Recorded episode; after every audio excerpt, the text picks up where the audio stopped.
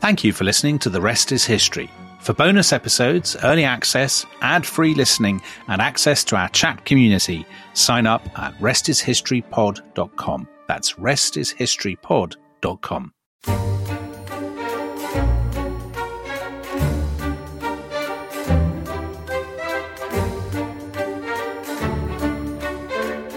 Hello, welcome to The Rest is History and Happy New Year.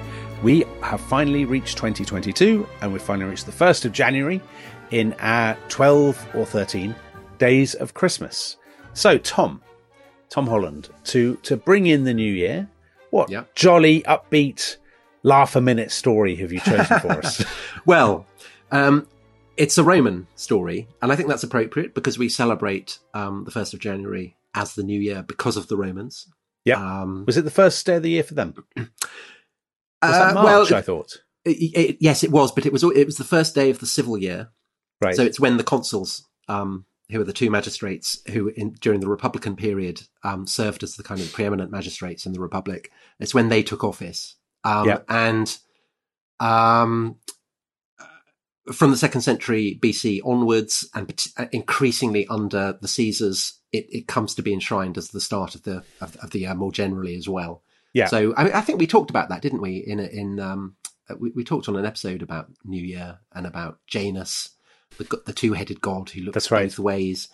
Um, and so the, the, under the, under the empire, under the Caesars, um, the first of January is is not only the day in which the consuls um, head up uh, up to up onto the Capitol, which is the, the sacred hill with the great shrine of of Jupiter, and sacrifices made there, and the auguries are taken, and um, people look to the future. Um, but it's also a day in which um, offerings are kind of made, sacrifices are made to f- for the good of Caesar. right. Um, and in AD 68, uh, that is the year, in, it's, it's the last year of Nero's life. And he goes up there. And notoriously, what happens on that day is, first of all, they, they can't find the keys to the temple of That's uh, ominous. Capitoline Jove. It- So that's an ominous, ominous. That's an ominous. But the other, the other ominous thing that happens is that, um, Sporus, who, Oh. um, a friend of the show, the, uh, the poor boy who has been castrated and turned into the spitting image of Nero's dead wife, Poppaea Sabina, um, as a gift, gives Nero um, a ring on which uh, Persephone is shown being raped by Hades, the king of the underworld, and taken down Wow. um, into the, de- the the depths of the kingdom of the dead. it's quite a quite a quite a strong present, I would say. Quite a It well, yes, uh, all kinds of um, subliminal messages as are being can say, especially there. what's been going on with Sporus. Yes, exactly. So it's it's a kind of it's a it's remembered subsequently as a somber moment uh, where Nero's downfall, which happens um, over the course of the following months, uh, is set in train, um, and it's set in train by a, a, a Gallo-Roman aristocrat called Julius Vindex, who declares that you know Nero's you know he's beyond the pale, he's gone too far, he's Right. raising the banner of of rebellion. Um, and this serves to trigger a rebellion in Spain uh, and encourages uh, an old school kind of figure of republican aristocratic virtue called Galba, uh, who is the governor of one of the provinces in Spain, to declare himself emperor. Yeah. Uh, Nero is toppled, commits suicide, and the Senate uh, accept Galba as emperor. And Galba crosses from Spain through Gaul down through Italy and enters Rome. And so on the 1st of January 69 AD, he is the emperor. Uh, Yeah. so he is going through the rituals that the year before Nero had done. Now, these rituals do not just take place in Rome. They take place in cities across the empire. And most significantly, they take place in legionary bases. And these legionary bases are dotted mainly around the frontiers, not, not exclusively, but mainly.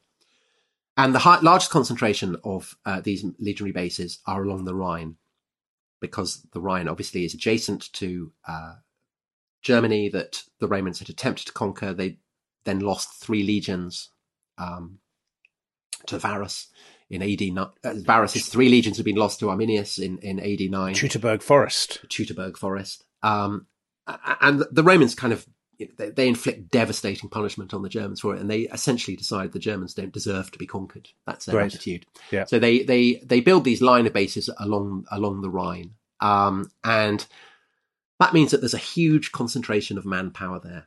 Now these Rhine legions, they had marched against Julius Vindex in the summer. Not because they were loyal to Nero, but because they saw Julius Vindex not as a Roman, but as a Gallic rebel and there'd been attempts to negotiate, but basically the the, the between the, the the commander of the Rhine legions and Julius Vindex, but uh, the legions wanted to have a, a punch up. They want basically they wanted, you know, they wanted a chance to, to to wipe out Julius Vindex's men, who were all Gauls, Right. And that would then license them to plunder Gaul. I was about to say Uh, you there know, must be Gaul some reason other incredibly than just fighting. There must be. Yeah, they want they, they would have a big puncher, and they want booty. Yeah. A- and they're not allowed to do this. And basically, it's Galba who stops them from doing it. And Galba sends, pack, sends them packing back to the, the, the Rhine bases. So they're really, really cross about this. And they're further, they dislike Galba because Galba had been in command on the Rhine frontier. And he was a tremendous kind of martinet. He was, a, you know, an old school stickler and Yeah. they didn't like it. Um, he was, he was kind of, legionaries were perfectly capable of respecting stern disciplinarians, but they had to be charismatic as well. And it's kind of football manager, you know, Dominic, all that stuff that you were doing when you should have been. You're comparing Galba's administration of the Rhine legions to my managerial career and I'm championship not, but, you know, but- but- in the you know, but 1990s. There are managers who can be incredible sticklers for discipline and who nobody likes, and then there are Yeah. managers who are Yeah, incredible absolutely. sticklers for discipline, Absolutely. and the players absolutely adore them and will do anything Yeah, for them. exactly. Galba, Galba was was was a stickler without charisma. They So didn't he's not like him. he's not Alex Ferguson, basically. He's not Alex Ferguson, no. So they don't like him. Um, and that means that when the 1st of January comes and the time comes for them to go to um, the Principia, which is the kind of the central great hall, the great shrine in the middle of each legionary base, to pay their respects to the standards, the eagles, that's the symbol for, for each for each legion, but also the statues of the emperor. And and it's a way basically of kind of renewing, you know, it's it's a public affirmation of loyalty to the serving emperor. Um, and this is incredibly important this year of all years because Galba, unlike the previous lines of emperors, you know, he has no claim to be a part of the family of Augustus, who is the Yeah. founder of this imperial dynasty. So for the first time, someone is ruling as Caesar who, who does not belong to the family of the Caesars. So you have all these, um, all these bases. You have uh, bases in what are called Lower Germany, which is um, the, the kind of uh, the Upper Rhine, the the the, uh, the the Rhine nearest the North Sea, and then you have um, uh, Upper Germany, which is you know going further towards the source. The um, the the, Yeah. the legions of Lower Germany, with no great enthusiasm, are persuaded to to basically kind of swear loyalty, swear their sacramentum, their their kind of oath of loyalty to Galba. Um, in Upper Germany, it's different. Uh, there, there is a, a massive troublemaker um, by the name of uh, Aulus Caecina. And Caecina actually had been a, a, colleague in Spain of Galba's. No, so he hates him. No, had actually kind of swung round behind him, No, okay. um, together with a man called Otho, who would be Yeah. a friend of Nero. So Otho you love him. You love Otho. Otho Caecina and Vitellius. Uh, so Otho Caecina and um, uh, Galba, between them, had kind of mustered the forces of Spain that had then enabled Galba to become emperor. Otho had gone with Galba to Rome, but by Ca- Caecina, who was very young, had been given command of um, the senior legion in a double legionary base at a place called Mogontiacum, which today is Mainz. Okay. Um,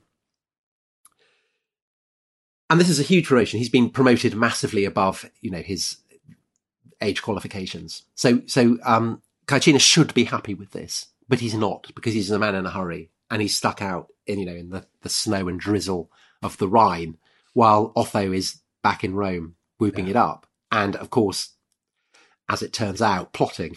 Um, and Caecina basically decides that he he he he, he wants to um, he wants to expedite his career even faster. And so over the course of 69, he's been engaging in all kinds of corrupt practices and he's been caught red-handed and Galba wants to bring him to, to trial. And so this threatens the total ruin of his career. So Caecina decides on the 1st of January, he's got nothing to lose. and so he stirs up a mutiny. And the legion he's in command of, and then the other legion that's sharing this camp, they all smash the statues of of Galba. Uh, they they reject his claim to be a legitimate Caesar. They uh, swear an oath of loyalty um, not to uh, any individual candidate because there isn't an available one, but to the Senate and people of Rome. Okay. But of course, they are immediately looking around for someone else who might be able to, you know, Yeah. take Galba's place. So um, even Caecina recognizes that he can't do that. He's he's too young. He's too Yeah. junior. He lacks the prestige to, to be a credible Caesar. So basically, it needs to be um, either the governor of Upper Germany or Lower Germany. The, the the governor of Upper Germany has one of the more amusingly one of the more amusing Roman names. I mean, it's added. he's called Hordeonius Flaccus, which Okay. I mean, it kind of sounds like something out of Viz. Yeah. And he he's a hopeless figure. Um, Okay, he, he's he- flaccid. he never does. He, he is a flaccid figure. He, he he's he's not a hard on. Um, he he he basically he, he's he's not going to be a good Caesar. And Right. so they look at the guy who is you know up the Rhine, who's the governor there, and it's a guy called Vitellius. Very fat. Now Vitellius, as you say, he's very very fat. That's the thing that Isn't there something goes on that about him. Suetonius says about him that when he was marching, he'd often like stop and like eat a pie and stuff, and then He loves his pies. He loves Yeah. his pies. Yeah, he like loves his pies. or something. Yeah. but he's a man of, uh, he has kind of distinguished pedigree. Um, he's actually, despite the fact that Suetonius and Tacitus both kind of blacken his name because he ends up, lo- you know, he's a bit of a loser. Um, he, he has, you know, he has a distinguished record. He's perfectly serviceable as a candidate. Um, and one of the things that's actually rather impressive about him is that he, he knows his own inadequacies. And so when, um, a messenger is sent by, um, uh, Caecina galloping all the way up to what's now Cologne, where Yeah. uh, Vitellius has his headquarters, and bursting in. And of course, Vitellius is at dinner, which causes huge amusement. He's always a dinner. He's always at dinner. Um, Vitellius kind of, you know, says, we, we, you should become Caesar. Vitellius hesitates. Uh, and then the next day, um, one of the commanders, um, from his, his stretch of the Rhine, a man called Fabius Valens comes rushing in from the legionary camp at Bonn and likewise says, you know, yes, you must become Caesar. So Vitellius then faces a huge problem, which is he, he doesn't really want to be Caesar. He, he knows he won't be a good Caesar. Yeah. Um, his mum had been told with, so the story goes when he was born that if he ever had a military command, it would all end up disastrously. And so he's always been conscious of this. And so he's worried that, it, you know, it's, this, this has all been foretold that it's going to end terribly. But he's got this huge problem because if he's not going to accept the leadership of the mutinous legions as their emperor, then he's going to have to repress the mutiny. Yeah, and he doesn't have any troops. So He has to go along with it. essentially, yeah, he's he's essentially stuck. Um, and then the news comes through from Rome that Galba has been assassinated and replaced by Otho. Um, so you have the situation in by the end of January where in Rome you have Otho on the Rhine frontier you have uh, Vitellius and you have troops. Um, so both Caecina and Valens are already leading their troops southwards towards the Alps uh, and and Italy. And we are Exciting. it's all set fair for a year that comes to be known as the year of the four emperors. I think we should re- we should revisit this, Tom. Well, we should because. I've actually just been writing about it in the book Yes. that I am currently in the process of. So your book, just to give uh, listeners a sneak preview, your book is about. So you've done one on the Julio Claudians. So from so I've done Augustus- I've done Rubicon, which is about Yeah. the fall of the Roman Republic. I've done Dynasty, which is about the, the Julio Claudians ending with Nero, and this is called Pax. So Yeah. the peace, the Roman peace, and it begins with uh, Nero's death. We go through the year of the four emperors. So you have Galba gets murdered by Otho, who gets defeated in battle by Vitellius, who gets defeated um, and horribly killed by the supporters of Vespasian, who by the end of the year has become um, Yeah. emperor. And he then establishes the Flavian dynasty, followed by Titus, who is emperor um, when Pompeii gets destroyed, when the Colosseum is inaugurated, uh, Domitian, who gets assassinated, and then you have um, Nerva, Trajan, Hadrian. Yeah. And it's bookended by um, the, the, the, the two events that perhaps in the long run have the most seismic impact in this period, which is the uh, the, the, the two Jewish revolts. Um, the first of which ends culminates in the destruction of the temple. The second one culminates effectively in the destruction of the Judean quality of what gets renamed Palestine. So it's a it's a really thrilling Yeah. important, fascinating period.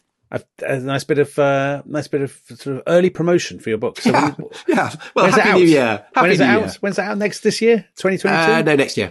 2023. So what are we in now? 2022. Yeah, 2023. Okay, jolly good. That's something to look forward to. Right, and what we've also got to look forward to after the break is my choice for the 1st of January. Which is also on a Roman theme, isn't it? Yeah, Romanish. I think we can say Romanish. Yeah. We shall return after the break.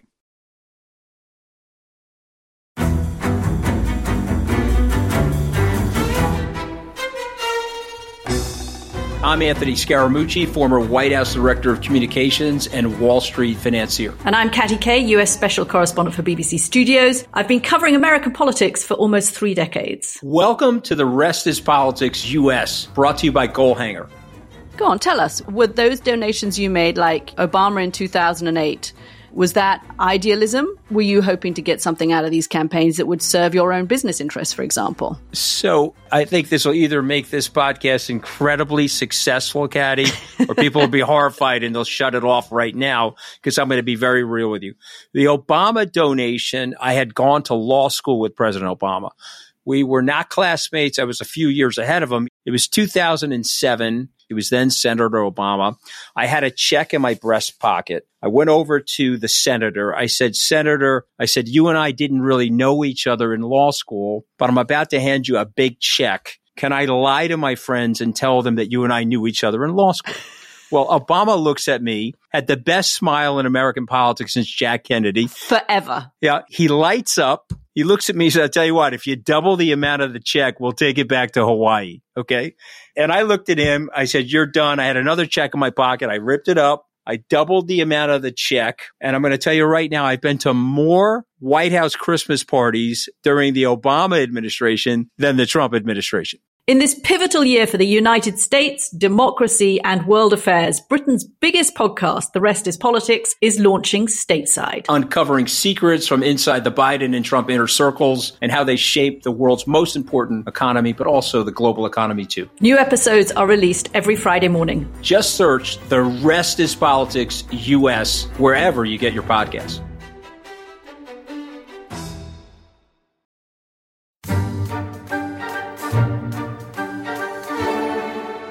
Happy New Year, everyone. Uh, welcome back to um, our 1st of January, 12 Days of Christmas special. Uh, in the first half, we had a very, very Roman theme. Um, we were looking at uh, the mutiny on the Rhine in AD 69, the year of the four emperors. Um, and Dominic, your choice is also, you know, it's Roman. It is Roman. Yeah, it is Roman. So as you know, Tom, I have a, a long running sort of hobby. I have a long running passion for Byzantine history, which I started when I was an undergraduate and um, have always been fascinated by. And frankly, would have done if I'd had the languages, but I didn't. I didn't. You couldn't do Latin, or, or I'd lost all my Latin. Never really done any Greek, um, so I couldn't do anything on it. Um, so I ended up going to American and then British history instead. Uh, but deep down, I'd always like to have done the age of iconoclasm or something like that. So anyway, So we are in. been going on about Christianity. Yeah, God, how awful that would have been. Yeah, imagine that. There's an alternate reality. Maybe I'd have been a very iconoclastic historian. I'd have claimed Yeah, so you said it was all about sociology. And stuff. yeah, that's It was exactly all about pots. yeah. The pots, I couldn't get. I could never get on with the pots, to be brutally honest. So you, so you don't like pots and you don't like Christianity, yeah, so maybe you love Eastern. History. so I maybe think, the I think you were Roman much Empire. better. I just like eunuchs, blinding icons, all those kinds of palaces. Right. So we are in the 11th century. Uh, we are on the 1st of January, 1068. And this is the day that a fellow called Romanus IV becomes what we would now call the Emperor of Byzantium. But of course, He's they Emperor of didn't the call Romans. that. They Emperor of the Romans, right? Emperor of Rome. I mean, this is one of the the strange things I think for we've never really done an episode on the Byzantine Empire, but one of the interesting things about it is that it's it's known by a name that none of the people who lived in it. Well, there are so many that we should do. I mean, we should do a kind of framing episode, shouldn't we? we should. On the whole well, we should, but then we should. I mean, I've I mentioned iconoclasm. I love the subject of iconoclasm because there's Yeah, so well, little known about it. It's so mysterious. anyway, we're kind of we're going to get getting sidetracked. So in the 11th century, the empire of the Romans has become, you know, it's it's it's waxed and waned, but it has by and large been reduced to the southern Balkans and what is now largely Turkey. So basically Asia Minor, Anatolia. But the 11th and- century, I mean, it, so it had gone through a terrible stage. So we we did um, uh, Charlemagne's coronation, Yeah. and and it was really on its uppers then. Yeah. But over the course of the 10th century into the 11th century, it comes back. It has come Uh, back. Yes, it's so mounted it's- tremendous comebacks. Yeah. Um, Um, the, But it's the, the, of- the brilliant 10th century emperor Nic- Nicephorus Phocas. Yeah. He's the fellow. Is he now? Does he lose his head or does he ca- sever somebody else's? I can never remember. He gets assassinated in, He is in, the, yeah. in the palace, but he's a, an a- a awful- great Saracen fighter. there, there are there are. I mean, there's all these tremendous characters: Basil, the Bulgar Slayer, and so on. yes. So, so, so actually, I mean, the thing, the thing is, is that, that when Romanus IV becomes emperor, the Yeah. Byzantine Empire is, is a massive superpower. I Yeah, mean, it's not doing that badly. I mean, it's as I say, it's it's not the Roman Empire of Italy, North Africa, Yeah. Spain, and so on. It's in the Eastern Mediterranean. But you're right; it is a it's rich, it's powerful. Um, it's a it's a very sophisticated place. And if you think that at the same time, you know, this is what two years after the Battle of Hastings. I mean, by comparison, you know, the, the the the Romans, the people who live in Constantinople, are living lives of kind of gilded splendor, really, compared with their their sort of northern rivals.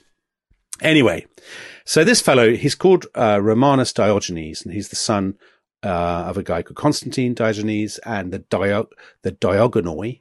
They come, the family, they come from what's now Turkey, so from Anatolia. They're a very sort of rich, well-connected, kind of mi- military aristocratic family, clan, and he has, you know, you talk about people serving on the frontier, the the Rhine frontier. So the equivalent in the sort of 11th century is the Danubian frontier. So that's where they, the, the Romans of the day have their troops and he has served in that army. And he, it's, it, there are some interesting parallels between the first story and this story because Romanus is a very popular and successful general. Um, the emperor Constantine X has died in 1067. His wife, who is called Eudokia, has taken over as regent for his sons who are basically too young to assume the throne themselves. And Romanus clearly thinks, as is very common with um, Byzantine generals in this era, he clearly thinks, well, you know, I could kind of take over myself. And clearly lots of soldiers think this. Um, but basically, any plan that he has for a coup goes wrong, and he is taken to Constantinople and taken before Eudokia, who is the regent, who is the widow, and um, he awaits punishment. Now, in these days, obviously, you, you, could be executed, you could be blinded, you could be forced into a monastery, and you know the sources aren't great, but you can kind of imagine him there on waiting to find out what his sentence is. And she says, um, "Actually, you know what? You seem quite an impressive, impressive fellow. I think I might marry you, and you can become emperor." I mean, that's the best, isn't it? So I it's mean, basically you know, the range of options you have. Yeah. That's, that's better. you take that that. that is that you definitely take that. I mean, Yeah. you know, it's tremendous. Well, I mean, given what happens, uh, maybe he would think that he'd been better off in a monastery. Who knows? Anyway, he he takes he becomes emperor.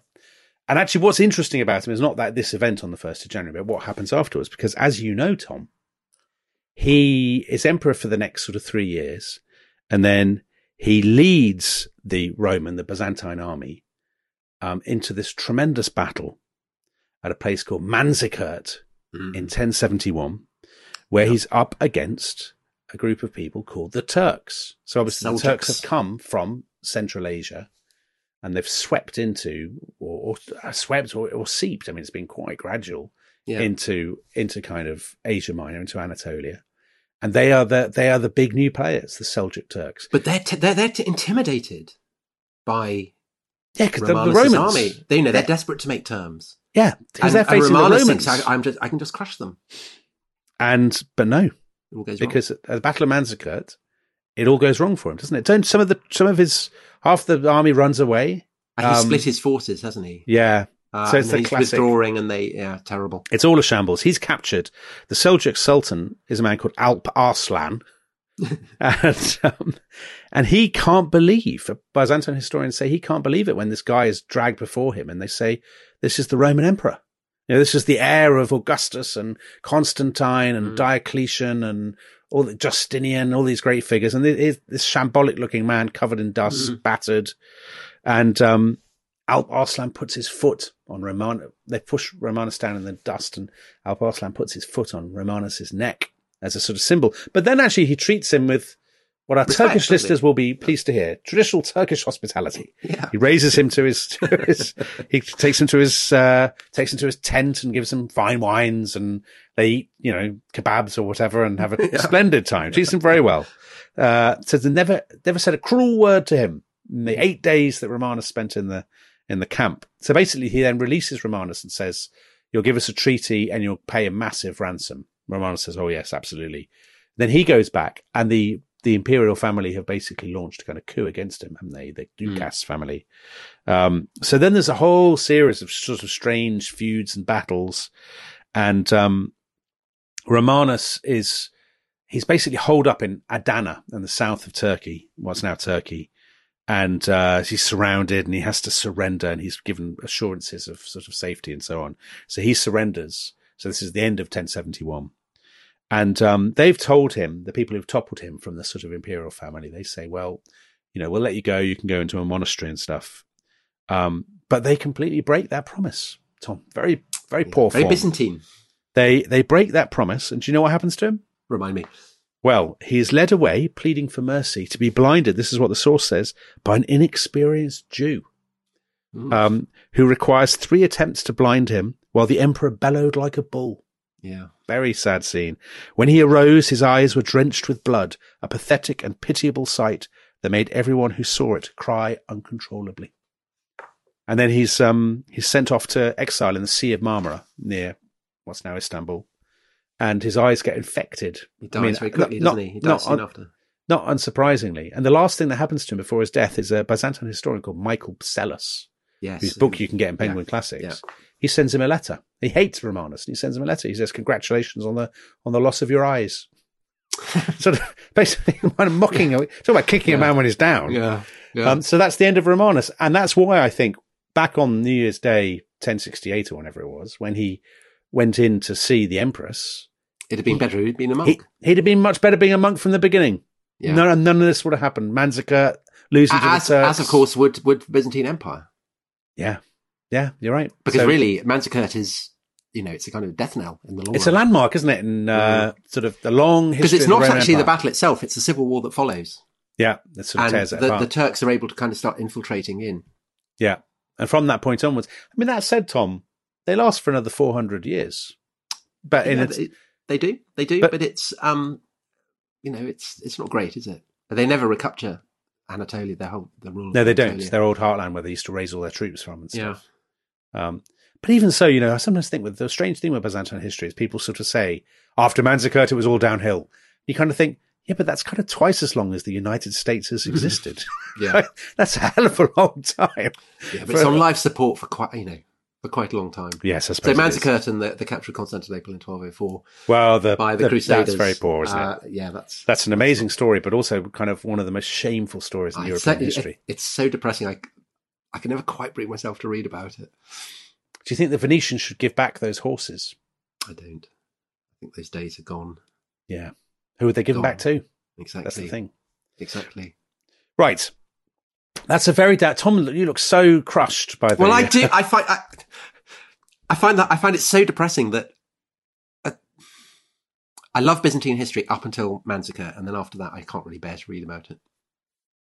Do you think uh, the world would be a better place if that empire had had, had, Of course, had it survived? would. It'd be so? amazing. The Roman Empire, Roman It Empire surviving in the twenty first century. I think. I, I, as you know, I mourn the. I think the Austro-Hungarian Empire should still exist. I think that'd be a great thing. I'd much rather a, a proper line of emperors descended from Augustus. Right. Yeah, you could Sophia, be. A, still a cathedral. It'd be amazing. you could go and be a kind of civil servant or something at that court. Well, I'd have to be ab- eunuch, but you know, Maybe do you, sacrifices do have you to be think, made. I suppose. do you not think they'd have um they'd have done away with that by now? I, I'd, I'd be nervous about the blindings and the.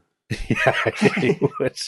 You would, but you'd be a great, you know, you'd be a great kind of, you'd be a great bishop, wouldn't you? Bishop of Mm. Bishop of Antioch or something. I can absolutely see you as that. That'd be a very exciting option. Going to kind of, you know, But sadly, council, a councils and debating the nature of Christ. You'd love all that. but sadly, not a career option. No, you're just doing, doing Yeah. podcasts. That career avenue's been closed off, and I'm reduced to doing podcasts. On which note, yeah. um, we should uh, we should finish, shouldn't we? Because it's We have, we've just it's degenerated New Year's this. We Day, so often do um, this. and uh, I'm sure, sure people have better things to do on New Year's Day than to listen to mad, insane fantasies of what we'd do in a Byzantine Empire that had never fallen. What would you do? You'd be a, uh, what a general or Oh, Tom, that's so kind of you. Thank you. Um, no, I'd be doing something really tedious and some. I- I thought maybe I'd be a be holy a man on a pillar. I'd be, Stylite? I'd be a stylite. How about You'd that? be a terrible Stylite. No, I would be. I wouldn't. I wouldn't. You'd be a get stylite. bored. Um, I think I'd be a hard nosed general, Yeah, I think you like would. on the Danubian frontier. Yeah, I think you would. Yeah, Uh, and your troops would raise you to emperor, and then you'd come to a horrible end. I would. I would. and I'd I basically would be glide Vitelli- away. I I'd be- glide away smiling. I'd. I, you would. Like Petyr Baelish. Varys in the shadows. Yes, exactly. I'd, be, I'd be Vitellius, basically. I think that's what you're trying to say, isn't it? No, I'm not saying that. I'm not, I'm not saying that you just Stopping for a snack on my way to the decisive showdown. Okay, we're going to let you get on with your new year. Happy New Year, and we shall Happy see you New Year, again everyone. tomorrow. Bye bye. Bye bye.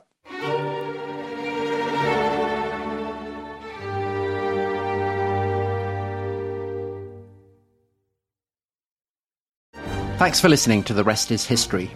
For bonus episodes, early access, ad free listening, and access to our chat community, please sign up at restishistorypod.com. That's restishistorypod.com.